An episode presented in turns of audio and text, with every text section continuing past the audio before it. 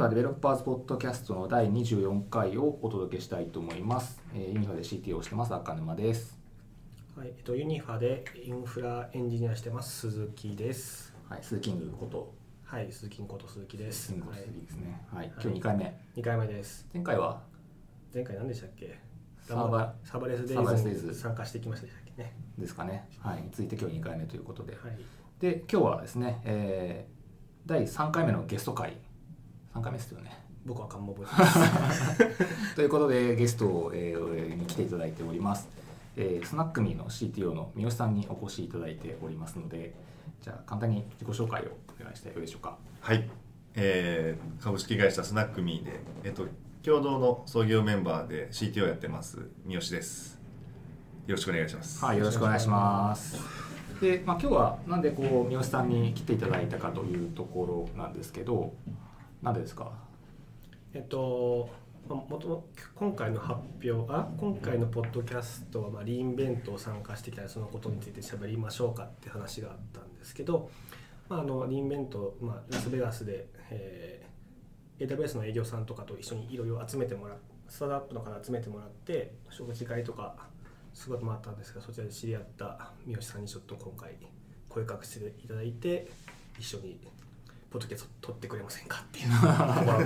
なるほどなるほど。依頼者快く 承諾いただいたんでゲストとしてお呼びしたところです。ラスベガスで初めて会ったってことですか？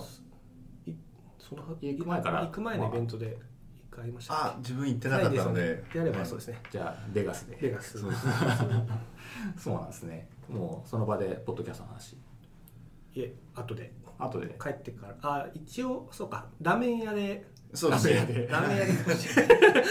そうなんです AWS の方3人と自分たち2人ではい。ラーメン屋に行ってその時に。なるほど。話をさせてもらってると。そうですね。そうなんですね。ベガスのラーメン屋で。そうです。なるほどなるほど。確かその食べてる時ぐらいに撮るよっていう話をなんか Slack かなんかで言ってて、はいはいはい。あっと思って目の前にいたんで。ああなるほど。ほ他のポッドキャストをちょっと撮ろうとしてた時いやなんか撮る re:Invent について撮るよみたいな話。ああ re:Invent スーキングが言ってるからじゃあ帰ってきたら撮るからよろしくっていう話ですね。で巻き込んでやろうと。なるほど、悪いやつですね。はい、まあ、私はね今日数分前に初めましてと名刺交換をさせていただいたというところで、はい、そしていきなり何の打ち合わせもなくポッドキャスト 撮らせていただいているとでちょっと収録前にはなんかマイクがうまくいかなくてちょっと焦りましたけど、ね、OS のアップデートは怖いなという ところですけどね。はい。で、えーまあ、なので私もちょっといろいろとこう、ね、あの授業のこととか全然あの詳しく聞いたこととか全然ないので、はい。まあ、リインベントの話も、ね、ちょっといろいろとこうさせていただいたいいただきたいところではあるんですけど、まあ、せっかくせっかくなんでまずはあの授業のことをちょっと伺えればなと思っておりますのでじゃあ、えっと、まあ、みゆさんからちょっと、えーまあ、スナックミーさんのはい。授業をご紹介いただければと思うんですけど、はい。よろしいでしょうか？はい、えーそうですね。スナックミーはあのユーザーさんごとにあのそれぞれカスタマイズしておやつなんですけどあのリアルフードから作った自然素材の由来で作ったおやつをユーザーさん一人一人にあのカスタマイズしてお届けするっていうサブスクリプションサービスですね、まあ、ちょうど去年なんかサブスクもなんですかね流行語大賞ノミネートされたりとか、なんか D2C っていう言葉が流行りだしたみたいなっていう、まあそのあたりで今活動っていうか事業を展開しているような会社になってます。なるほどこういうこうサービス形態っていうのはやっぱり、まあ、先ほどサブスクリプションだったりとかっていう話もありましたけどやっぱ全体的に盛り上がってきてる感じがあるんですかね？そうですねなんかいい意味で盛り上がってくるかどうかがまだちょっと読めてないんですけどど。なんかなんですかねブームとしてなってほしくないなっていうのあがー。自分たちではあるので、はい。かにスタンダードにこうできるかなみたいな、うんうんお菓子を今、まあ、自分たちはおやつのサービス化っては言っているのでなんていうんですかねなんか D2C だからとうん。かサブスクだから始めたっていうよりかはもうちゃんと事業の中でまあ代表の思いが強かったのもあるんですけどうん。そこからちゃんと進めてるんで、まあ、ちゃんと地を張って進めていくっていう感じですね。なるほどまあ、うちもねその、まあ、オフィスのおやつっていう点ではオフィスグリコとか 入ってますけどまあねそんなにこう体に良さそうな感じはどうしてもねオフィスにオフィスグリコとかは ないですけど、スナックミーさんのやつは、ね、あのスーキングがはい、オーダーしたやつを私もちょっといただいたことあるんですけどすごくなんか、まあ、健康的というかおお菓子といってもこう体に良さそうな感じがして、うんね、こうオフィスでちょいちょい食べるにはすごく良さそうだなと思ってるんですけどね。これはまあオフィスグリコみたいにこう置いとくというよりはこう定期的にこう個別に届けてくれるみたいのがメインでやってますね。な、はいはい。一応 2B でも動いてはいるんですけど、本当に99%ぐらいは、まあ、2C でやってる感じ。んですね。じゃあそこは大きくその、まあ、オフィスグリコとかとは全然路線は違うって感じなんですね、そうですね。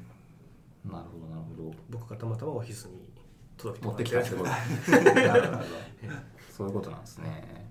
三好さんはちなみにこう創業時からはい。参画されてるそうですね。あなるほど。じゃあどういうサービスにするかっていうところもいろいろと一緒に考えてきたって考えなはい。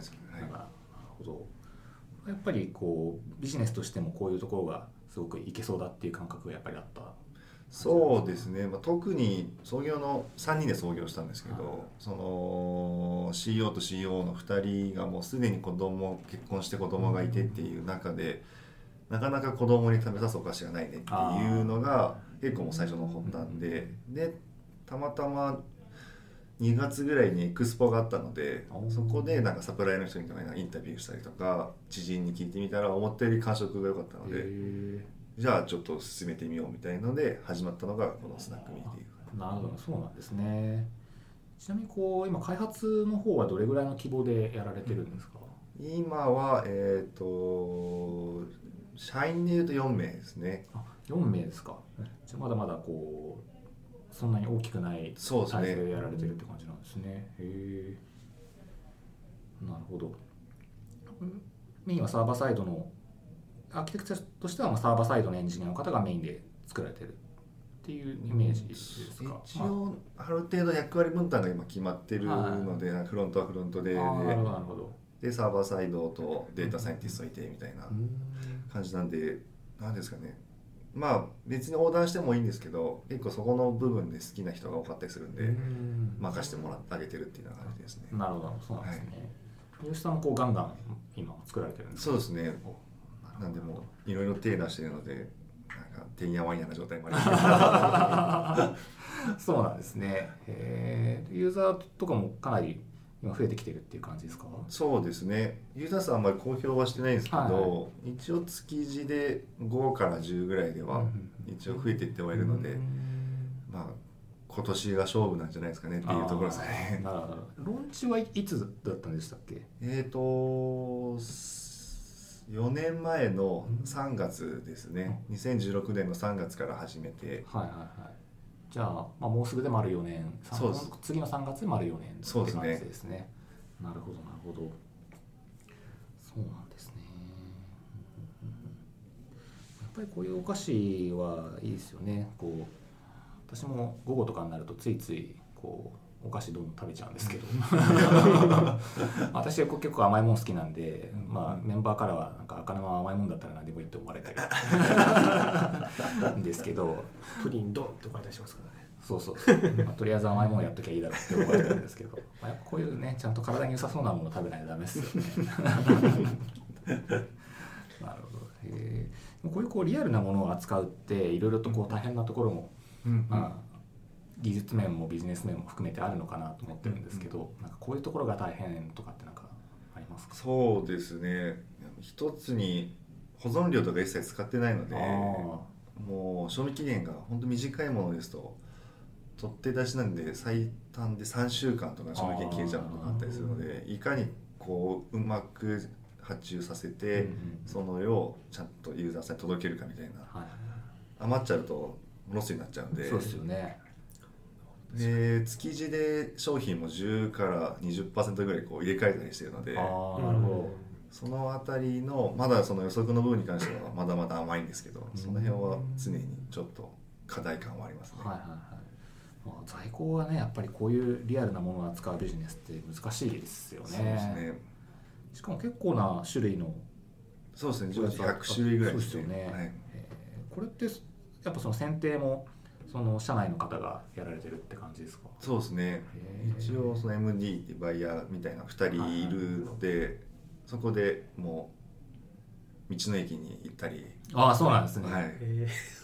レンタカー借りてちょっと買って行ってきましたけどへえじゃあもう足を足を使って回られてるんですね。そうですね。へえその人たちとかってあんまりリテラシーなリテ IT 的なよりかも道の駅で収益立ててるみたいな。ああなるほどなるほど、はい、あるんでそこを一緒に盛り上げてはいはいい。きたいなっていうのがなるほど。強いですね。まあ御社のサービスで扱ってもらえればそういうこう道の駅とかで売ってる方もいろんな販路が拡大そうですね。していけるん。でまあ、お互いに嬉しいよねみたいな感じなんですね、ー昨日も新しい商品のメールが届いてましたねあそうなんですか。へーカツカツオジャーキーとかカツオじゃあへえあ本当だ。えー、すごい美味しそう定期的にやっぱ試食会もやるので。あそうなんですね。ね。へえやっぱこだわりもねありますもんねそういうところもね。そうですね。最近なんか試食会っていうのみんななんかちょっとおかやつおやつの時間みたいな感じで食べに行って まあでもそういうところで盛り上がれるのはそれはそれでいいですよね。社内イベントとしてもね。えー、なるほど。いやいいですね、まあ、でもこういう物流とかはね、まあ、我々も、まあ、全然物は違いますけどそのデバイスの配送だったりとかってやっぱ、あのサービス導入していただく時ってやったりとかするんですけどやっぱねそこが絡むだけですごくこうビジネス全体としては大変になるところがあってなんかそういうところってこう御社のところで技術的にこういう工夫してるみたいなところとかってなんか、まあ、全体的なところであったりとかするんですか？うん。そういうリアルなものを扱う上で技術的な工夫でみたいなところって。そうですねまあ一つほぼほぼその発配送してもらうところ以外は基本的に内製化しているのでそこをなるべくなんか内製化しちょっとしたいなっていうのはありますね。やっぱフレキシブルにどんどん変わってくるので、はい。ちょっと外部使うとなかなか対応しきれない部分うんでそうですよね。がんじがらめになっちゃう時があるんで。そうですよね。かなりの頻度でリリースとかもされてるって感じですか？すまあ、そうですね。最近ちょっと落ち着いてきてはいるんですけど昔はもうどんどんどんどん発送のそのなん出荷の時も今バーコードで音声でやってたりするので、うんうんうん。そこのアップデートは一昨年ぐらいは結構頻繁にやりましたね。あそうなんですねそうか。そうか。それ配送前に考えると普通にウェブのシステムだけじゃない部分も出てきそうですよね。なるほどいろいろこう少人数でやられてる割には結構いろんな要素がありますよね。う んそうなんですよね。なんで軸がそのユーザーさん側とオペレーション側の二軸でシステム作らないといけないので。なるほど。いや大変そうですね。しかも、まあ、先ほどもおっしゃってましたけどこうユーザーがチョイスするとそれをもとにこう学習してこうどういうものを選ぶかっていうところもこうカスタマイズされていくっていう感じですもんね。はいその辺はいわゆる machine learning だったり deep learning だったりそういう系だったりとかするんですか、えー、と今まだそこまではいけてなくても独自のアルゴリズムで回してる感じですね。やっぱ新商品のまだ評価制度みたいなのが決まりきれてないのであこれをどのくらいアサインしようかみたいなのがあはいなかなか読めないっていうのいが。なるほどなるほど、まあ、最初はデータもなかなか溜まってないっていうのはありますもんねいけると思っても評価がめちゃめちゃ低い時とかもあるのへで、えー、そうなんですね。同じ素材でも提供先場所が違ったり。そうですね。ああまあやっぱユーザーの方もねこういうサービス使われる方こだわる方も多そうですもんね、そうですね、そういうちょっとした違いでうんうん。ダメだったりとかっていうのはやっぱありそうですよね。えーなるほど。いや大変そうですね。なるほど。ちょっとね我々もこう社内で宣伝して、ね、そうですね。こう使う人いるんじゃないですか社内で。ぜひぜひ女性多いですからね。そうそうそうそう。ね。まあ先ほどもねちょっとお話しさせていただきましたけど、まあ、女性の方がやっぱりユーザーとしてはそうです多いっねて感じですよね。はい。まあね女性の方がこういう意識高いですもんね。うんうんあとパッケージとかも可愛かったんでなんかもうそもそも女性受けを狙ってるか、うんうん。プロダクトにもやっぱ作ってる感じがそうですありますよね本当最初の頃はもう無機質な段ボールで送ってたんですけど。あそうなんですか。今やもう毎月パッケージ返したりしてるんでまだ2回目ですけどあパッケージ変わったと。へえそういうデザインも要は社内にデザインされる方がいる。そうですね。どちらかというとそうですね。あの UIUX のデザイナーっていうよりかはもうものを作ってくデザイナーが社内にもいるのでどっちかそっちに強みはあるかもしれはいないですね、はいなるほどなるほど。やっぱりそういう届いたもののデザインとかクオリティがどうかってだいぶテンション違いますよね。なんか届いたものがこうしょぼかったらちょっとねなんか次以降はあんまりこう頼もうとは思わないかもしれないですけどなんかすごいいいのが届いたらねそれだけでまた頼もうっていう気がしますもんね。そうですね、うん。なるほどなるほど。あとこれ、まあ、今回のそのリインベントとかっていうところにもつながると思うんですけどあのインフラは AWS 上で全てやられてるって感じなんですかね、そうですねなるほど。結構新しいこうサービスとかもどんどん取り入れて使われてたりするんですか？うーんそうですね。もう会社で必要になった時とそのサービスがリンクした時にもうんもう取り入れようっていうふうにはしてますね、なるほどなるほど。まあ多いですもんね。サービスそうですね。全部取り入れられるわけはないですもんね。そうですね。なるほど。なんで本当に新サービスの機能とか追っていくのが結構必死な感じになりますよね、はいはいはい。そうっすよね。なんか気づかないうちになんかいろいろ出てたりとかありますからね。サービスも増えてるんでアップデート対象が増えていくんでああそうっすね。うん。各サービスでアップデートがあるとね 掛け算でどんどん増えてますからね。なるほどなるほど。了解しました。いやでもねいいサービスよね。なるほど。じゃあちょっとまあ今 AWS の話をさせていただいたっていうところでもあるのでまあちょっとリインベントの話をさせていただこうかなと思うんですけど、まあ、今回はあの、まあ、三好さんも鈴木キングも、まあ、リインベントにラスベガスに実際行ってはい。参加してきたということで、まあ、鈴木キングは初初でしたよね。ですね。三好さんは今までもこう参加されたりとか？そうですね。一応今回で3回おねそうなんですね、3年連続とかですか？そうですね。おそうなんですか。いやすいいですね。ちょっと私も私まだ行ったことないんで。来年行きましょう。ぜひ行きたいんですけどねそんな中でちょっとじゃあどっからこう話をしてもらいましょうか。なんかこう、まあ、まずはあれですかね。三好さんこう実際セッションとかもされてましたよね。リインベントの中で。セッション This is my はいアーキテクチャの方、そうですね。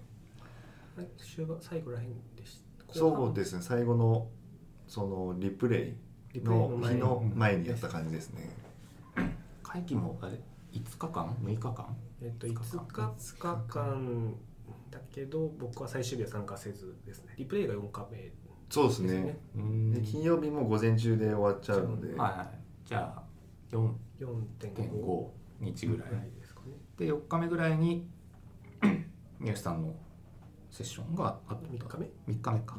4日目えですかね4日目？4日目？か4日目ですね。4日目の午前中にっていう感じでしたはい。へえいやでもねリインベントでこう登壇されるってすごいですよね。ちょっとまだ動画が上がってないっていうことなので実際のそのセッションの様子は私まだ見られてないんで、うん。まあ、動画が上がったらぜひ見させていただこうかなと思うんですけど、見に行けてないんですけどなんかはい。なんかポスターセッションみたいな感じの立ちながら周りに人がいて喋ってる感じなんでそうです。まあ本当にどちらかというともう収録になるので収録なんですもうカメラが何台かいへてー真ん中にディレクターみたいな人がずっと座ってあで本当にあのカチンコを使ってーへえ。あそうなんですそういう感じなんですね。そうですね。問い問い直しとかもあるんですか？そうですね。あへそうなんですか一応3回撮り直せるらしくへでなんでまあできれば1回で終わってほしいのかわからないんですけど。え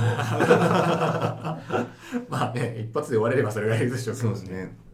なんでちょっと軽くなんかファンデーション塗られましたね。あそういうのもやるんですか？へえあそうなんですすねごいライトでしたけど。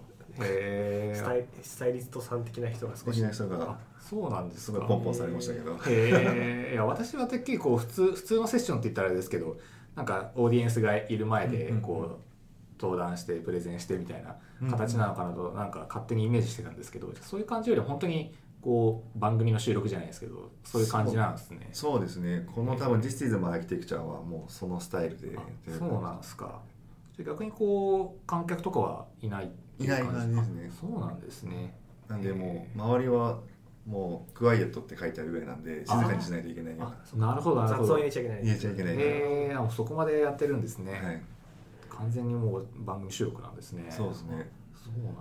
それはなんか逆に緊張しそうな イメージありますけどどどうでした？そうですね。最初の一言目までがちょっと緊張感ありましたね。あなんで最初の時でちょっと声かせてたかもしれない。ー話し始めてしまえばもういけるって感じですか？そうですね。なるほどなるほど。これ時間的にはどれぐらいの長さでやられてたんでしたっけ？えっ、となるべくその収録なんで6分以内に終わらせてほしいみたいな。6分ですか。じゃあ結構タイトなそうですね。枠ですよね。なんでそこを AWS の方と2人でなんか会話形式で。ああそういうことなんですね。台本的なのはあるわけではな一応えっ、くと流れはあるけど。そうです。一応作ってはいあってなるべく自然体で話すみたいな。話し話してほしいらしいみたいなのはなんでなんかガチガチにせずみたいな、へえなるほど。なんか手応えとしてはいかがでしたか？こううまくいうまくいったぜみたいな。まあそうですね。ぼちぼちうまくいった。練習の時ずっと7分とか言ってたので。あで本当でです本番前の時に実は6分以内じゃなきないってなった時にあはい。その場で部分的に削ったので。ああそうなんですね。へえそれ仮に6分超えちゃうともう切られちゃうとか。あではないんですけどまあ極力収めろよと超えたよみたいなどうする？みたいなあ どうすると言われてもって感じですけどね。へえなるほど。あの AWS の、ね、ブログにもこう収録の時の様子がちょっと載ってたりとかしたのでそれはこう見させてもらったんですけどね。いや本当にこれを見ると、まあ確かに収録っぽいですけどね。オーディエンスとかがいない景色とはちょっと思わなかったんで、えーそうですね。なるほど。すごいですね、ブログに映ってるの塚田さんですかね一緒に。あそうですね。そうでしょうねこのモヒカンは。見ただけで見分かります。ね一発で、えーでもこう撮影ではミスなく自信に満ち溢れた説明を行われてましたって書かれてますよ。そまあだいぶ現地に着いてからも練習した。なんか AWS の方からの、まあ、指導じゃないですけどアドバイスとかやっぱ入るんですか？そのプレゼンというか収録については。ああ本番の時は全然でしたね、もう練習の時は逆になこうした方がいいですかね？みたいな2人でこうんう話したりとうんか、営業の方ついてなんか毎回撮ってもらってみたいな、えー、あなるほど。そうっすよね。練習しとかないとねなかなかね。そうですね。やっぱ自分の言葉にうんしあんましてなかったので、やっなるほどなるほど。ぱしとかないと6分ではまとまらないなっていう、そうでね。6分って喋ってると結構あっという間ですもんね。そうですね、しかも2人で喋るとなるとね、はい、なので本当にこの時に m 1ってすごいなって思いましたね。ああ確かに。こうまとめきるの確かにそうっすよね、い、やーそういうところはね確かに。これ早く見たいっすねと恥ずかしいですけど、ちなみにこうその収録された内容的にはどんな内容をこう話されたんですか？そうですね。あの Amazon のピンポイントっていうはい。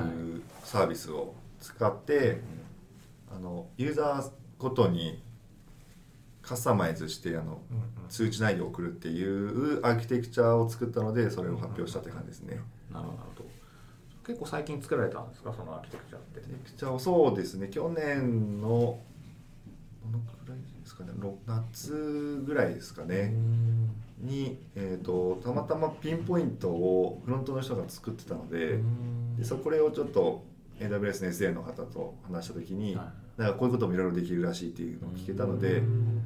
あれ？これ通知系を全部ここにまとめられるかもしれないっていうあのが自分たちはあの LINE をメインで使ってるので、はい LINE とメールを一気に扱えるのって意外になかなかなくて、そうですね。そこでピンポイントがここにはまったっていう感じですね、なるほどなるほど。これならまあ一箇所に集約できる。できるなっていう。実際こうややられてる時は大変なところもあったんですか？そうですね。なかなか事例がなくてですね。で特に LINE 送る時になんですけどピンポイントのカスタムチャンネルっていうもうなかなかマイナーなのがありまして、へあのパブリックまだ今はまたパブリックベータ版なんですけど、あそうなんですね。この外部の Facebook メッセンジャーとか WhatsApp とかその辺で送れるよみたいなのを独自でカスタムできるっていうので、こうやってる事例がまあなかなかなかったのでどうやってこれ動くんだろうみたいなとかどうやって渡されてくるんだろうみたいなのがそこでちょっといろいろ苦労したのはありますね。その辺はもう実際こうトライアンドエラーというか試行錯誤で試してみてって感じですか、そうですね。なるほど。ピンポイントって私こう今まであんまり知らなかったんですけど結構前からあるんでしたっけ？結構最近？5年以上普通に前からはそうなんでしたっけそうです。昔あのアナリティクスとかうん。のあのモバイルアナリティクスでしたっけな？が多分ピンポイントに集約されたりとか。あーなるほどなるほど分析基盤とそのセグメント配信が得意みたいな感じですね。なるほど。それだけ前からあったんだから結構事例とかあっても良さそうですけどあんまりないって感じそうですね。やっぱモバイル関連が強感だったのでまだ AWS とモバイルのこの結びつきがはなかなか難しかったかもしれないですね。いそういうことなんですね。なんかわかんないから自分たちで作っちゃえみたいなああこういうのを使うよりも自前で用意しちゃうみたいな、の方が多いんじゃないかなと思います、なるほどそうなんですね。まあでもねこういうのは活用できるんだったらね絶対活用した方が自前で作るのに比べたら全然いいっすよね。そうですね。実際こう導入された後はやっぱりこうかなり便利になったというか改改善された点が大きかったって感じですか？そうですねもう手軽に LINE 持ってない人はメールでとか、うんメールだけとか LINE だけとかっていうのがもう本当ワンステップぐらいでできるようになったので、そこはやりやすかったですね。なるほど構成も集約できたらシンプルになりそうですもんね。そうですね。うんなるほど。うちはまだ LINE は使ってないですけど、まあ、将来的にいろいろとこう 2C 2C やったりとかで通知とかをやるようなことを考えるとまあ確かにまた別そうですそうっすよね。普通にやったらもうそれぞれ個別の処理作んなきゃいけないって感じですもんね。そうですね。確かに。なんであと、まあ、SMS とかうん。プッシュもそこに乗っけられるので、もしアプリ作ってる方とかもプッシュのと E メール配信が一緒のレイヤーでできるので、アプリ作ってる人も全然導入していいと思ったりあーなるほどなるほど。えー、そうっすよね確かに。もっと全然使われてても良さそうな気しますねぱピンポイントなかなかですよね、えー、まあでもこれマネージドサービスですよね多分。そうですね。うん。モバイル系のマネージドサービスを統合した環境って感じですよね、確か、うん。うん。であればねこうリソースというかスケールの時もねあんまり心配しなくてそういいですねね。いやーなるほど。確かにそうっすねとこれ通勤通勤の通勤のよろしく。ちょ 2C、2C と時向けに。っといろいろよろしくわかりました。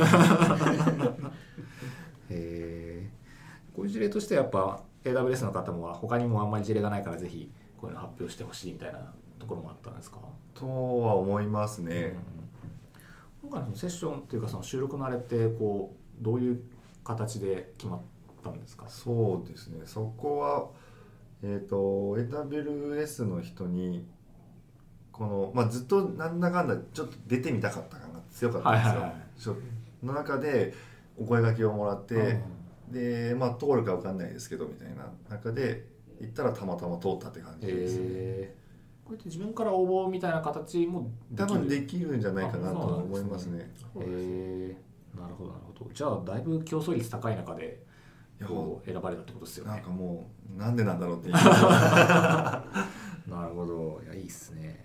ちょっと通勤後の今年のリインベント。特殊な、なんか特殊なアーキテクチャあるかな？特殊なアーキテクチャ作ったらいいんじゃない？無理やり？出るために。出るために。わかりました。とできれば。よろしく。へえなるほど。ね、なんか特殊すぎてなんか実際に開発チームの方となんか喋った話がありなんかラスベガスにって選ばれたって話があったかなと思ったんですけど、ああそうですね。US の AWS の方との方とあのハッピーアワー。っていう AWS のイベントなんですかね。そこが水曜日とかだったんですかね。多分各いろんな SA の方とかなんかどっかで今回はなんかエンゲージメントチームの人とうんちょっとお酒飲みながらはいはい。話しましょうみたいなとこでまあだいぶこの自分たちがやってくれたアーキテクチャのことを喜んでくれてた印象が強かったですね。へー。多分カスタムチャンネルを使ってなんか配信するっていうのを多分やってほしかったのかなっていう。あ事例ができたそうですね。みたいなそうするともう何でも通知できるようになるっていはいはいはい。う一つの事例として。なるほどもう AWS の方としてはこんな便利なものを作ったのにあんま使ってくれる人がいないよみたいなところで 思ってたところにこう三好さんの事例が来てそうですね。こうこれはいいと。ぜひこれを広めてもらおうって感じだったんですかね。そういうのもあって選ばれたんですかね。のもなんか少しありそうな気はしてますね。あーまあ AWS 側としてはねあるでしょうね。こう広めたいプロダクトとかサービスを使ってるものは積極的にね取り上げてっていうのはある気がしますよね。こううちもねちゃんとこれ活用活用して ちゃんと、うん、こそうですねういうところに出ていかないと。まさか出れるとは思ってなかったですけどね。いやーすごいですよね。うんあのまあリンベントに限らずですけど三好さん自身も結構いろんなところで登壇されたりとかうんされてるんですか、そうですねもう AWS 関連は本当2018年ぐらいからちょこちょこ出たいって思ってはいたら運よく今出れてるので、へえあそうなんですね。ちなみにこうこれ以外でそのどんな内容で登壇されたりとかあるんですか、そうですね。一番と話しているのが自分たちのあのお菓子のアサイン、うん。お菓子選ぶ選定をする時のアーキテクチャを紹介するのは2回ぐらい話しましたね。へえ2018年に作ったのを2019年にちょっとアップデートした話をちょっとしてるような感じですね。なるほどなるほど。その辺はこう工夫としてはこうどんなところがあったとかもし差し支えない範囲で。そうですね。えっとまあある程度そのお菓子選ぶアーキテクチャなんですかねほぼ自動化させたかったっていうのとフレキシブルに対応したいなっていう、なんですかねお菓子も毎回全員分アサインするわけじゃないので日によってターゲットが変わったりするのでとかなんですかねギフトだったりなんか単発で買いたいとか、はいろんな購入スタイルがあるのでそこを一発でできるにはなんだろうっていう時に、まあ、 Step Functions を使ってみて、うんうんうん。まあ、AWS バッチ使ってうまくアサインさせるっていうその中に自分たちのアルゴリズムを取り入れることによってうん。ある程度自動化させることができますみたいな、はいはいなるほど。そういう工夫は確かにねいろいろ他社でもこう他社の方も聞きたいところが多いでしょうね、なるべくまあ出たいのもあるんですけどなんか出たいために作るんじゃなくなるべく会社のためになるものに考えて 作るようにはしてますね。まあまあそうですよね。そうそうあるべきですよね。そう思います。たまに独りよがりになっちゃいそうな時あるんでそこを落ち着かせるために、はいはいはい。そうですね。まあどうしてもねこうそれこそ新しいサービス出たら使ってみたくなったりとか、うんいやこれ使ったら絶対こうなんかうし裏側いけてる風な作りになるだろうなと思い思う時ってすごく使ってみたくなりますよね。ねねまあ、じゃあそれで本当にどれだけこうビジネス的にメリットがあるのかみたいなところで考えると 本当にあれメリットあるんだろうかってなっちゃう時もありますからね。確かに確かに。えーなるほど。じゃあいろんなところでやっぱ登壇こうされてるんですね。そうですですね。スーキングも登壇はそれなりに。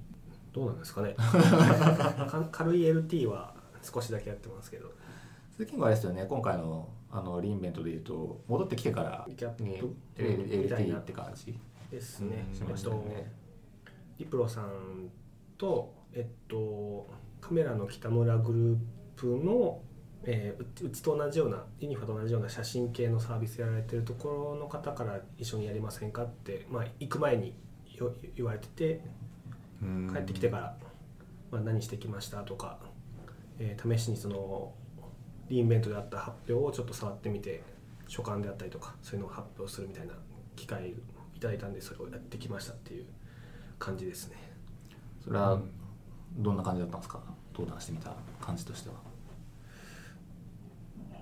うーんそうですね。まああの他と発表された方々はなんかいろんな発表があるんで実際に僕はちゃんと書かなかった AWS のいなんか意義とかをみんなに発表する人もいらっしゃればやっあのハッカソンで優勝された方もいたんでん。どうやって優勝したかみたいなのあったんでおおすごいっていうのは。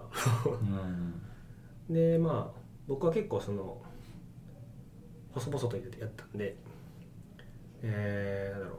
ハッカソン的なことはちょっとなかなかハード高いなと思ったんで個人でできそうなその似たようなその体験できるやつがあったんでそれやったりとかする話はしたんですけど、まあ、次回はそういうのちゃんと積極的な参加の方をやりたいなっていう気持ちにはなったんで、うん。まあ、他の聞かれてた方もそういった参加するのはそういうのをした方がいいって思われたんじゃないかなとは思いますね。なるほどね、うん。やっぱりこう英語とかはちょっと実際参加して壁になった感じはあったんですか？まあ私はまあそそう。はい一人一人だ一人の作業だと全然なんか翻訳とか使いながらでもいけますし。ああ一分で一人でやることだったらね。人にやるの。チーム戦だとなんか下手するとこう何もできずに終わる。いう恐怖があるので。確かにね。ミュースさんは英語とかはもうとお得意だったりとか？いやーもう全然ですね。そうなんですかなんで本当そのハッピーアワーの時ももっと自分が考えてること伝えたかったんですけど、もうほぼほぼ伝えられずにそうなんですか。わっちゃったなっていうのでちょっとだいそこら辺ちょっと悔しかったですけどね。ああなるほど、まあ、その辺はどうしてもね普段日本で日本にいる勢としてはね難しいところありますよねお酒も飲んでますし なんでどんどんスピード上げてくるんでああ向こう側がね。もう入る隙がなかったなるほど。いやそこはね確かに思いますよね言語のところはね。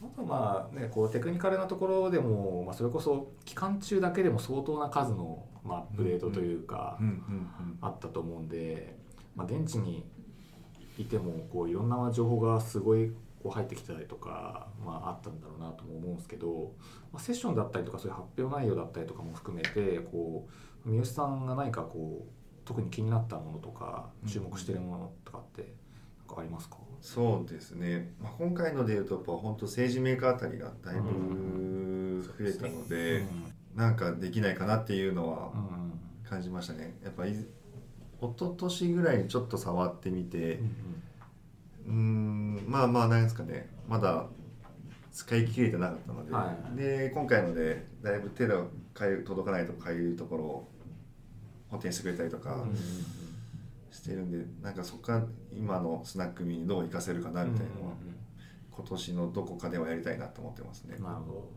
政治メーカーだけでも相当なアップデートありましたよね、はい、これうちもねこう、まあ普段機械学習系をやってるメンバーとかがいていろいろとその辺は追ってるんだろうなと思うんですけど、まあ相当政治メーカー関連関連というか政治メーカーシリーズだけ使ってたら大体一通りその辺の処理ができちゃうみたいなそんな感じですよね。なんか ID 的な感じのもねそう今回追加になってたりとかもするんで。デバッグも、まあ、あれはサービスというかライブラリ追加できるよっていう感じだったんですけど、まあ、デバッグできたりとかモニター持ってきたりとかっていうのが増えてましたね。うん、そうっすよね。その辺はやっぱだいぶ AWS も力入れてんだなっていう感じがねしましたよね。やっぱり machine learning、deep learning とかっていう領域は、まあ、まだまだ主流というか、ね、そう環境面でもいろんな面で力をこう各社入れてきてるのかなっていう気はしますね。うんうん確かあとあのあとディープディープなんたら系は基本政治メーカーのお勉強ツールなんだなっていう感じで。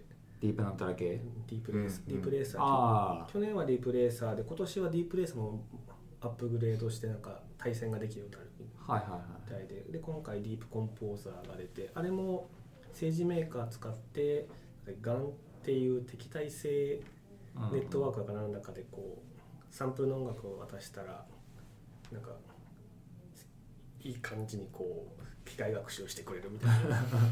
でなんか伴奏を作ってくれるみたいな感じのがあるらしいんで。それも SageMaker 使って基本的には自分でモデル作ったりとかするみたいなんで。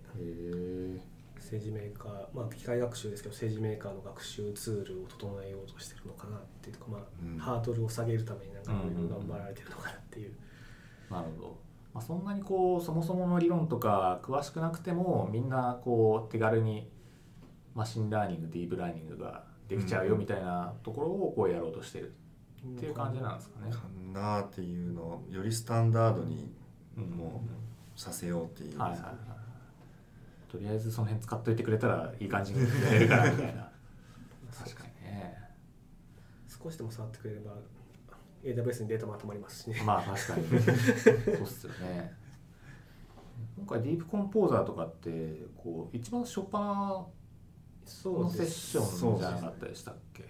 一あの普通のセッションが始まる前日のパーティーみたいなのでうんうん発表されましたね、ジュースキングそれじゃなくて翌翌日のやつに行ったんだっにけなんか並べ並んだら入れたんでもらってきたって感もらってきた、もらってきた。でもあれはディープコンポーズというかキーボードですけど。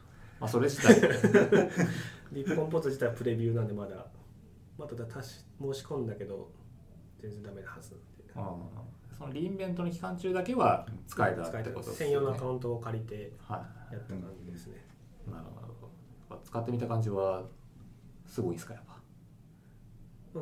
ななんとりあえずなんえっ、とキーボードでなんかもう伴奏したら何かしあのこっちでドラムが欲しいとか選択すればその一応音が作られるんですけど自分の作ったピアノの曲だけが一番なんか異質だったっていう。ずれずれてるみたいな。なんか自動で作られたものに全然負けてるっていう。負けてる、なるほど。まあ、そこをなんか政治メーカーとかでやればもしかしたらいい感じにしてくれるのかもしれないですけどそのうちあれじゃないですか。こう自分で作ったものは何の原型もなくなってこう全部作られたものになるんじゃないですか。これちょっとダメだから一回全部消すわみたいな。できるかもしれないですね。まあなんかねそれこそそういう世界がありそうですけどね,、うん。ね確かに。ねゼロから全部作ってくれて、好みだけ入れればみたいな。そうそうそうそう、ね、それこそこうお菓子のね選定とかっていうところもねそうですね。ユーザーが増えてきてどんどんデータ溜まってきたらいい感じにしてくれそうな感じありますもんね。感じはありますね。なるほど。すごいな。今はまだいろいろプレビューだったりとかこれから出てくるものが、まあ、発表はされたけどこれから実際出てくるものがいろいろある。うん。って感じですよね。政治メーカーもいくつかそんなのうん。があったような気がしそうですね。ますね。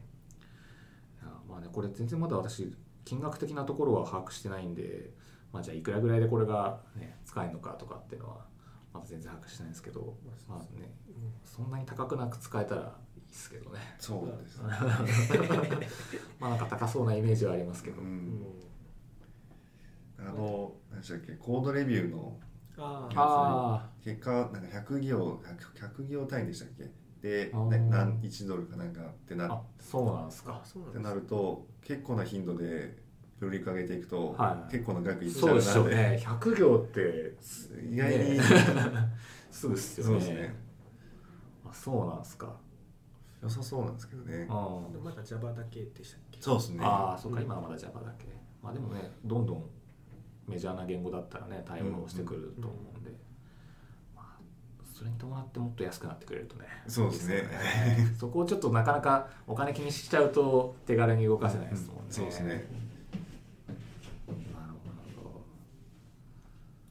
あと裏側で機械学習を使ってくれてるサービスがなんか増えましたかね？増えたまあどもうあの Slack とか会社の情報を入れとけばあじゃあコンフルか。コンフルとか Slack とかいろんな情報を連まあどこまでできるか分かんないですけど連携すれば Slack とかでなんかこんなんないって聞いたら返してくれるみたいなサービスも確かなんとか名前忘れちゃったそういうのもあるんでうん裏側では多分そういうのをまとめてつけてくれるんじゃないそうなんか機械学習がなんか。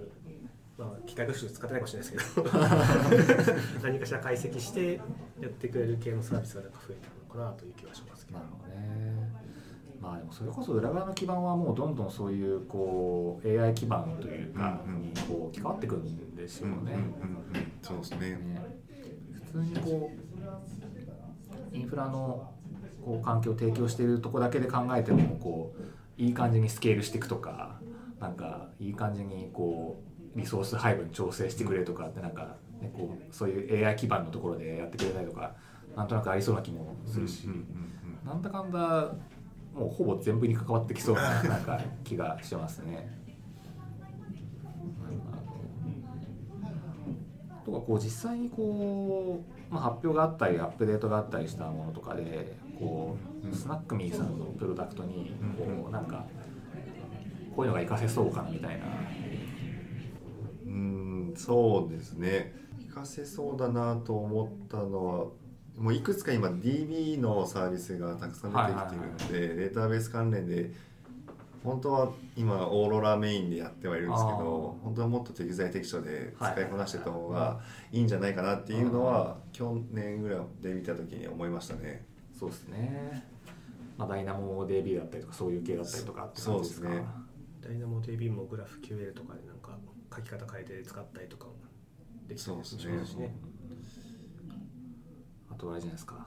マネージドサービスが発表されたカサンドラでしたっけ？今カサンドラかっていう 感じありましたけどね。あの辺はやっぱニーズがあったってことなんですかね？カサンドラうん。使いたいですと思いますね。去年のカフカの発表と同じような感覚なうん。イメージもありますけど。去年だとブロックチェーンとかもですかね。どううんんうんうんなんか23種類出されてたかなと思いますけど。そうですね。ブロックチェーンを純粋に使うのとそれをもうちょっとシンプルじゃないですけどなんか帳票サービスにしたみたいなうん。感じのがあったかなと。そういうのがありますね。まあでもデイビー周りはねこういろいろ悩みが尽きないっすよね。そうですね。うちもい今一応 RDS は使ってるもののまだオーロラじゃないんで、うんまあポスグレを RDS でポスグレを使ってるって感じなんですけど、うんうんまあなんだかんだいろいろねありますよね。ありますね。まあどうしてもメンテがあったりとかそうですね。ありますし。まあでもオーロラもありますけどオーロラのメンテ自体はあるのか。うん。でもまあきパコンって切り替えやすいんでうん、基本リージョンまたぎで作っちゃうんで。うんうんそうですね。その辺があれですかこうマスタースレーブだったりレプリケーションだったりとかそういうあたりはこうどんどんやられてるって感じ？そうですね。そこぐらいですよね。まだやっぱ自分たちのサービスもゲームと違ってそんなアクティブにしなくてもいいので、そうですね。そんなにねあの別に大きくなくても。はいはいはいなんとかなるんで、確かに。私も前職でゲームソーシャルゲームのサーバーサイドとかやってた時はまあ MongoDB だったりとか MySQL だったりとか使ってましたけどもう sharding とかまでしてたので、うん。もうなんかうんざりって感じでした。ね それはね。特に文言の時は結構辛かったですけどね、初期バージョンでしたしね。そこそこそうそう。文言もまだね古いバージョンの時だったんで。まあ大変でしたね。いや sharding ないだけでもねだいぶねうん。その時と比べたら楽ですけど。まあでも逆にその分ねこう一気に負荷が上がっちゃった時とかどうしようかみたいな時がねありますけどね。そうですね。うん。まあ、そういう点でもやっぱ、まあ、それこそダイナモ DB とかみたいなものをこううまく活用できると、まあ DB ですらあんまりこうリソースのうん。心配を今までほどしなくてもよくなるとか、うん。っていう感じはありそうなんで、まあ、もちろんねこう今あのい言われてたように適材適所なんで全部ダイナモがいいかっつったらそんなことは決してないんで、まあ、うまく使っていきたいなとうちも思ってるんですけどね。どうしてもねやっぱ AWS 使っててもさっきのメンテの話だったりとかあると、ね、夜中サービス止めてうんメンテしなきゃいけないとかね、ちょいちょいあるんでそれそれかまあ一瞬の瞬間ぐらいだったら大丈夫みたいなシステムにするかそうですね。そうですね。バチンで切り替えちゃえばまあいけるんですでもあれですよね。スナックミーさんの場合だとまあメイン 2C っていう感じなので、うち以上にこう24時間止められないっていう感じはあります、まあまたやっぱ国内なのはいはありがたいですけどね、なんで本当夜中はほぼ無風みたいな感じになる時もあるので。なるほどまあ、まあそんなにこうお菓子の購入だったりとかっていう点では、まあ、夜中にそうですはそんなにねないって感じですか？まだ今のところだと。でアクションする時はやっぱ基本的に届いてからなんかリクエストしたりとか評価したりとかできるので、ああはいはいはいそこの時も大体タイミングが決まってるので、うんうんうん特になんで金曜日とか木曜日とかは一番アクティブが少ないですかね。そうなんですね。発送前になるんで、ああそういうことですか。なんでいろんな結構隙のあるタイミングはうんうん定期的に。はい週末はちょっとドキドキはしますね。土土曜日に届くそうですね。そうか確かに土曜日に届いてねそのリアクションとかそうですね。いろいろありますもんねどどこのサービスでもメンテとか大変ですよね。止めなきゃいけないってなるとね。あとは実こう何かリインベントのところで気になることとかって何かありました？今回本当にアーキテクチャのあれがメインだったので、いもう前に比べてあんまり参他に参加ができてる感がなかったので。ああ もう自分のことでそうですね。こいっぱいいっぱいというなってた部分が。言ったらあれですけどね、はい、確かにねなんか終わるまでは気が休まらないって感じありますそうですね。あの 月曜日の朝が良かったなとか思いなが確らかに確かに。終わっちゃえばもうあと楽しめますもんそうですね。そうか。確かに、まあ、でもやっぱすごいお祭り騒ぎって感じですか？現地と現地は。そうですそうねですね。あとやっぱ熱心ですよね。みんな朝からしっかり活動して。はいはいはいはいディープコンポーザーも朝のやつだと6時とか5時ぐらいから並んでるみたいな、え。予約できなかった人はそんなことしてるみたいなー、話が。そうなんすか。いや広さだけでも相当ですもんね。そうですね。セッションの会場を移動するだけで結構大変じゃなんじゃないですか。もう歩こうと思ったらもう40分ぐらいかかっちゃとりあえずね。端から端まで行こうと思ったらね。40分っていうのもねなんか一駅とか歩けんじゃないかみたいな すごいな。へバスがすごい高頻度でバスが走ってますね。えへえ。う、ん。バスか。いやー規模がねちょっと日本でやるカンファレンスとはもう全然規模違いそうですもんいやもうそうですね。いやもうこんなに来るんだっていう、うんへ年々本当増えてる感覚はやっぱするので。え全体的な参加者って感じですか、あそうなんですね。何万人とかっていう感じでしたっけ？6万ちょい。6万とかですね。で日本が1500だか700だかぐらい、うん。2000いかないぐらい、へー6万ってすごいですよ。ね tech conference の規模ってななんかない気がしますよね普通に考えたら。そうですよね。しかも無料じゃないですからね、そうっすよね20万ぐらいですよそうですねリプレイ入れて20万ぐらいでしたっけ、うんうんすごいっすよねそれにそんだけの人数が来るってねそうですよねあの無料のサミットでさえそんなにいかないんで、うんそうっすよねいやすごいやっぱあれですかねもう、まあ、US とっていうか日本以外だとまあそもそもそういうカンファレンスはそれなりの金額するっていう、まあ、前提が、まあ、あるっちゃあるのかなとは思ってはいますけどねまあでも20万ってね。そうそうですよね。そうだね。宿泊もしないといけないですからね。そうっすよね。しかも日本からもまあ2000弱ね、うん。行ってるって結構、まあ、それもやっぱだいぶ増えてきてる感じそうでですすかね。かね。ツアーを組むれ組めるぐらいですごいなっていうのは普段多分ツアーなんか組めないと思うんでね、そうでしょうね、はい。確かに。その日本の参加者同士でのコミュニティ、まあ、今回ねこう、うんうん。2人がこう知り合ったみたいな感じで結構いろいろあるって感じなんですか？どどうなんですかね。ね。今回初めて結構交流した感が自分あそうなんですか。そうですね。今まではあんまりそういうところは参加せずにもう単独でいてたって感じですか？かなっていう。なんかスタートアップのその営業の方とかが多分現地に行くことがなかっあそうですね。あそうなんですか。田中さんは今回から行けましたって言ってんで。そうなんだ。その影響もあるかもしれないですそうですね。あそういうことなんですね。なんか AWS の方も毎年結構行ってんのかなとなん勝手に思ってましたけど。そうじゃないみたいそうですね。そうなんですね。た案外行けないみたいですね。あそうなんですか。やっぱ AWS の方も行きたいでしょうけどね。そうですよね。まあそう簡単に行けないですね、事前イベントで SA の方と何人か喋りましたけど行かないです行かないですって言ってる人が結構あに日本であった事前イベントね、うん。はいはいはい。そうなんですねまあみんな確かに1週間向こう行っちゃえるかっつったらまあそういうもんでもないのかもしれないですよね。そうですね。うん日本での仕事もあるでしょうから。アップデートの対応は素晴らしさもあると思いますからね。あまあそうっすよね。日本側で情報キャッチアップしてこう処理していくっていうのは確かにね、うん必要でしょうねクラスメソッドさんとかもね相当な人数いてねもうブログ書きまくってるって感じですもんね。そうですね。見た瞬間に分かるんでね。青青いジあャケット。青いジャケットがいました。ジャケットなんだ。見ましたね。へいっぱいいると思って。ー あ何十人とか言ってますよねそうですか100はいかなかったですかね。50以上は言ってた。そうですね。いやもうすごいですよねまあそこがまあビジネス的にもまあメインじゃメインですよね。クラスメソッドさんね。なんで多分自分たちよりすごい多分シビアなんだろうなと思います、まあそうでしょうね。アウトプットのクオリティとかすごい求められそうですもんね。確かに。そうっすよね。一参加者として言ってる分にはまあねこう気になるところだけこうピックアップし,、てくれればいいでしょうけど。アウトプットが仕事になると、ね、全部ちゃんとアウトプットしなきゃいけない。そうそうそう。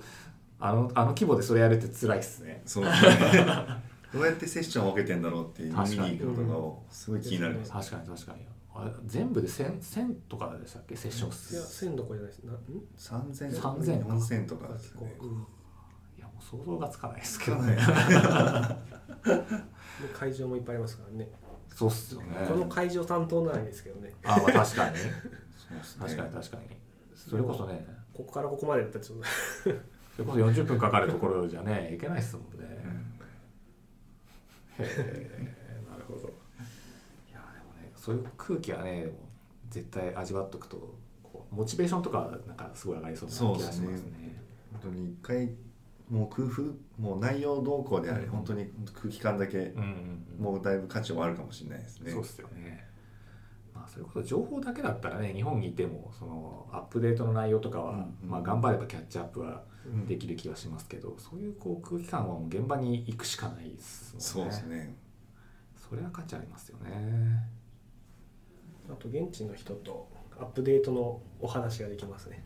現地の人っていうと？その現地知り合ったあの、まあ、他のスタートアップの人だったりとか。あまあ、僕は日本人としてかおりしたいんですけど 日本の他のサービス触ってる方とかとこのアップデートとこんなんですかねみたいな話とか、あはいはいはいはい。うん。一緒にセッション持って喋ったりとか。ああそうですね。そういうのができますよね。まあねその活用の仕方とかもいろいろとねこうヒントはあるかもしれないですよね。他社の人と話すとね。うんうん。なるほど。ョークトークっていうのがあるんですけど、黒板に黒板ョーク。で20人30人ぐらいで集まってそこでいろいろディスカッションするみたいなのへがあれもちゃんとできると面白いだろうなっていうのがああアップデートの内容についてもその場でいろいろと話したりとか。とかなんかさんのサービスのアーキテクチャとか話してくれたりとかするみたいなんですよね。へえなるほどね。でただ英語で質問されされるらしいんですその先生から。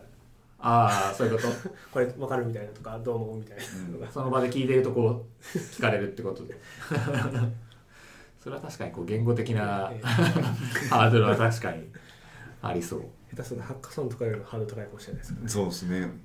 ねそのしかもなんか最新の話についてのこう質問とかがあと普通の普通のもあります。普通の既存のサービスの詳細の話とかもあるみたいなので、そもそも AWS について詳しくないと。なんかなかなか。うん。まあレベルも一応あのセッション選ぶときにレベルも一応書いてはあるんで、えまあ、それがどこのレベルかはちょっと多分先生にもよると思うんですー、けど、まあまあ。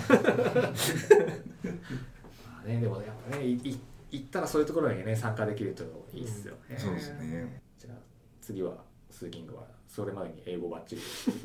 そうです。ねなんかね去年もそんな話してた気がするんですよね。そうですよね。なかなか英語のモチベーション続かないですよね去年のね去年の相当早い時期からそういう話はしてましたよね。夏頃に集中トレーニングはしましたけどすぐですよね。それ思いこそつきましたよね。それこそ本当1年前ぐらいからね、そんな話はしてて、うん。じゃあインメント行くからちょっと英語頑張ろうか。っ てね。ね。頑張ったのか。まあそれなかったらもうちょっともっとボロボロになっちゃああその集中トレーニングがうなんか そっか。じゃあ本当に異国の言葉にしか聞こえない何も何も言ってんだろ じゃあ今年は次のステップっていうこそうとでですすねもうちょっと会話ができるというかそうですね。ですねあスギングがあの AWS リンベント行く時にじゃあちょっと何人かこうそれこそポッドキャストのゲストの CTO の人とかちょっと見つけてきてよみたいな。あそのあの三好さんを呼んでくれるって話があったんで、うん。じゃあちょっと他にもあの CTO の人とかいたらなんか声かけてよってままずあのワーナーワーナーねっつって。喋れない。まずまずワーナーから行ってっつって。喋れない。まずは、ね、リンベント行ったらそこでしょっつってね。出会い子も怪しいですからね。下手するとあのキーノートに、ね、上り上りいらないと多分喋れないかもしれないああ壇上に駆け上るあ取り押さえられてちょっとねそれはあのそういう時は写メ出さないようにね。次回ね。またやっぱ次回また参加されたいっていう感じにはなってるんですか？そうですね。一応はうん行きたいですね、そうっすよね。他にも海外カンファレンスとかって行かれるんですか？いやー今はもう本当 AWS のリーベントだけだけですね。過去には他の海外にも行かれたことあるんですか？はないですね。でもちょっと多分行けないですけど Google の方とかもああ、うん IO そうですね。はいはいはい。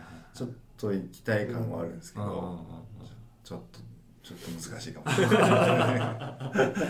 確かにね GoogleIO とか WWDC とかねそうですね。ちょっとね行ってみたい感じはありますけどね。まあリンベントはな確かにちょっとね行った行った人の話を見るとみんなまた行きたいって言ってるし、すごいモチベーション上がるってね、うんうん。言ってるんでスーキングがもうい。いねあの先越されたんでちょっと 私も行きたいなと思ってるんで。来年行きましょうぜひ。うん今年今年ね。今年だ。そうですね。ぜひ。はい。ちょっとお金貯めないとな。そうですね。はい、あと何かお話しておきたいこととかありますか？もうなんかリーンベントの話じゃなくても。あのスナックミーさんのサービスに関連するところでもいいですしそうですね。お話ししたいことです。めっちゃ無理ですね。まあもう結構ねそれなりにいい時間喋ってはいるので。うんうん。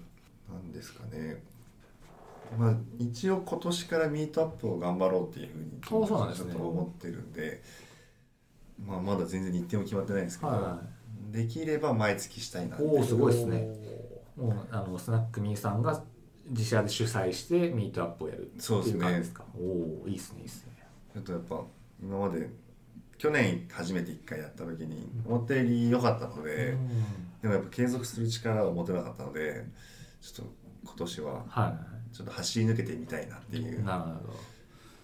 ミートアップをねうちも去年からあのちょいちょいやってるんですけどやっぱそれなりに準備とかねその内容準備が大変なんでまあなかなか毎月はちょっとうちはまだ全然やれてないんですけど いや、ね、毎月されるっていうのはすごいですね。そうですね。なんか結構 AWS さんのそのイベ登壇してもあんまり採用に意外になんか繋がらなかったりするなと思ってたので、はいはいはい。時に多分ちょっと期間空くと良くないのかなっていうああなるほどまあ、確かにコンスタントにその露出していくっていうのは結構必要かなというのは気はしますねでなんで質問まあなるべく最低ラインだけ突破できるようにして出していくみたいな、そうですね。あんまり一回一回こう作り込みすぎちゃうと続かないっすよね。それはわかりますね。確かに。なるほど。採用っていう点ではもうかなり積極的に今されてるって感じそうですね。去年ぐらいからちゃちゃんとやろうとして、はいはいで去年の反省を今年に生かそうみたいな感じですね、なるほど。ちなみに開発系の職種だとこうターゲットの人としてはこういう方をうん来てほしいみたいなってなんかあるんですか？うーんスキルセットだったりとか、まあ、考え方だったりとかそうですね、まあ、1個はもう本当自走できる人だなっていうふうには思ってますね、結構やっぱみんなポジションがいろいろバラバラだったりもするので、結構指示待ちみたいな結構の人よりかは結構自走できる人の方がすごいチャンスは転がってるなあっていうー。思いますね。そうっすよね。大大きい会社だったらねこうちゃんと手厚くこう育成じゃないですけどそうですね。いうこともできるんでしょうけどね。こう我々みたいな小規模な会社だとでもどんどん走ってってもらわないとなかなかねそれぞれみんな自分の目の前の仕事がある中ではなかなかっていうのはありますもんね、確かに。そうですね。まああとはもう本当に社内との雰囲気ですけどね、うん。一番は。なるほどなるほど。もう人ですよねっていうのはあるんですけどね。うん。まあ人は重要ですよね人柄としてこうまあいいい悪いというかこう合う合わないっていうのはありますからね。確かに。いい方でも合わない時は合わないですしそうですね。うん。そこだけは一番注意深く、うん。お互いのために。そうですね、はい、確かに。そこはねお互い不幸になっちゃいますからね。入ってマッチしないとね。うんなるほどなるほどちなみにこう、まあ、言語そのプログラミングのその言語であったりとかっていうのは、今はどんな環境でやられてるんですか？今は Rails と Python がバックエンド側の方でやって、でフロントはもう JS で React 使ってる感じですね、はいはいはいはい。もうなんかイケてる感じの今時のうん。なんか感じなってて感感じじでですすね。ね いいですね。でもそういうところはやりたい方は結構いそうな気しますけどね、うんうん。だからこそライバルも多いなっていう。ああ、うんなんでちょっと今ターゲットをちゃんと探っている段階ですね、はいはいはい。どこがいいんだろうみたいなのは、うんうんうん。なるほど。じゃあまあ今年はそのミートアップ以外にもどんどんいろんなところにこう露出されていくっていう感じはそうですね。ちょっと滅びない程度にやっていきたいな そうですねまああの人数がね少ない中でやられてると、実際の本業というかね実際のその開発をやりつついろいろ露出のための作業をしていくのって結構大変ですもんね。そうですね。私もこう結構そのなんですかね、まあ、テテックの技術ブランディングというか外向けの露出のとことかいろいろやってるんですけど、私自身はもうプロダクションのコードは全然書いてなくてうん。メンバーにみんなこうお任せなので逆にそっちのこう対外的な方にある程度触れてるんですけど、うんうんうん。バリバリこう開発もしながらだと 相当しんどいだろうなとねそうですね。思いましたね。いや本当に質をどこまで担保するかですそうですね、はい確かに。どこまで効率的にやっていけるかみたいなのはありそうな気がしますね。でも逆にすごい発表はしやすそうですよね。確かに実際こうやってることをちゃんと喋れるっていうのはやっぱそれは確かにあの、うんいいいいなと思います、うんうん。それこそ私最近こう登壇してる時もこうなんつうんですかね。あんまり技術の深いところというよりはどっちかっていうとこうサービス自体についての話だったりとか、開発の体制の話だったりとかっていうところがメインでこうそれこそ Ruby のこう深い話だったりとか、うん。AWS の技術的な深い話って、まあ、普段やってないんで あんまできないんですけどそういうところはねこうご自身でやれるっていうのはすごく強いですよね。うんうんそうですね。確かに。まあね私もやれよって話なんですけど。もうなかなかねなかなかいう時間が取れないですよね。ね、まあ、AWS はもうスーキングにねいつももうお任せでって感じですね。すねうーんまあね今スナックミーさんはそのインフラとかは別にその専任の方がいるというわけじゃなくて開発をしてる方が一緒に AWS のインフラも見てるとかって感じですか？AWS に関してはもう基本全部自分ですね。あそうなんですね、はい。三好さんが全部見てる、はい。あそうなんですか。それ結構広範囲になやられてますよねそうすると一人で。そんな雰囲気はありますね すごいですね。AWS だけでも結構がっつり使い込もうと思ったらいろんな要素ありますもんね。そうですね。なんで年間でいうとやっぱり長結構な割合で AWS に増えてるなっていうのは思います、ああなるほど。いやでもそれだけねこうちゃんと使い込まれてるっていうのはいいですね。たまに私みたいにちょっと触るぐらいじゃ全然ダメっすよ。はい。ちょっとどんどん触りましょう。そうっすね。どんどん触ってそれこそ今年のリンベントとかもっとちゃんとねこうまあ行くか行かないかはあれにしろアップデートの内容とかはちゃんとあの終えるようにしたいなと思いますね。今年登壇してもらうのもありですけどね。鈴木に。そしたらもうこっち日本語でしたけど白かったんで。あ本ガチの方多分英語になると思うんで、はいはいはい。よりハードル高いですよねあでしかも時あ間も。れ日本語だったんですか？あれ日本語で。あそうなんですね。英語だと思ってました。英語もチョイスはできるらしいんですけど。ああそうなんですね。へえまあ収録だから、まあ、英語の字幕がつそうですね。いてって感じですか？なるほどなるほど。なんで多分ちょっと遅れるっていうんですかね。ああ翻訳の時間も必要だから。あなるうんほどね。そういうこともあるんですね。まあでも英語はなかなか辛いですよね。そうですね確かに。なんか用意したもの読むだけになっちゃい そうだな英語って言われると自分としては。そうですね。う本ん当か嘘かあのん三三三でしたっけ？あスタートアップのとこでエクスポのスタートアップのブースで喋った。んですなんかそれをなんか覚えて喋ったとかうん。え話を。ーそうですね。いやなんか覚えたこと喋るまではなんかまだ良さそうな気がするんですけどその後の質疑応答は質疑応答はなかった。あなかった。ないならまあまだいける気がする。で とりあえず最悪もう全部暗記して喋ればいいって感じだからねまだいけそうな気しますけど。ちょっとその場で質疑応答に答えられる自信はなかなかないっすね。日本語でもなかなかね。そうですね。難しいシチュエーションですよ はい。ちょっとまあなんなんだかねうちも露出自体はねちょっとしていきたいところではあるんそうですね。はい、ちょっと頑張っていきましょうか、はい、じゃあえーっとぼちぼちあと何か特にこれはっていうことがなければそろそろ終わろうかなとも思うんですけどもいかがですか？何か言い残したこととか。そうあれば。なんか宣伝でも何でも。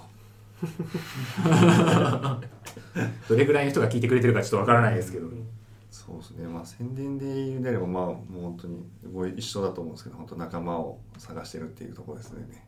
採用っていうところで、はい。はい、そこはねもうぜひぜひ。お菓子好きな人の方がいいんですか？の方がまあプロダクト好きな人はもそうですよね。いいですね、やっぱねこう、まあ、技術的な興味ももちろんそうですけどそもそもやってる授業についての共感とかっていうのは絶対必要ですよね。やっぱ 2C でやってるからこそ余計に同じ目線になれないと、うん、うん後々苦しくなりそうな気が、そうでしょうね。確かに。ぜひこうお菓子好きな方はね、はい、話を聞いてみられるといいんじゃないかなと思いますので。あのショーノートにあの採用ページへのリンク貼っときますので。はい。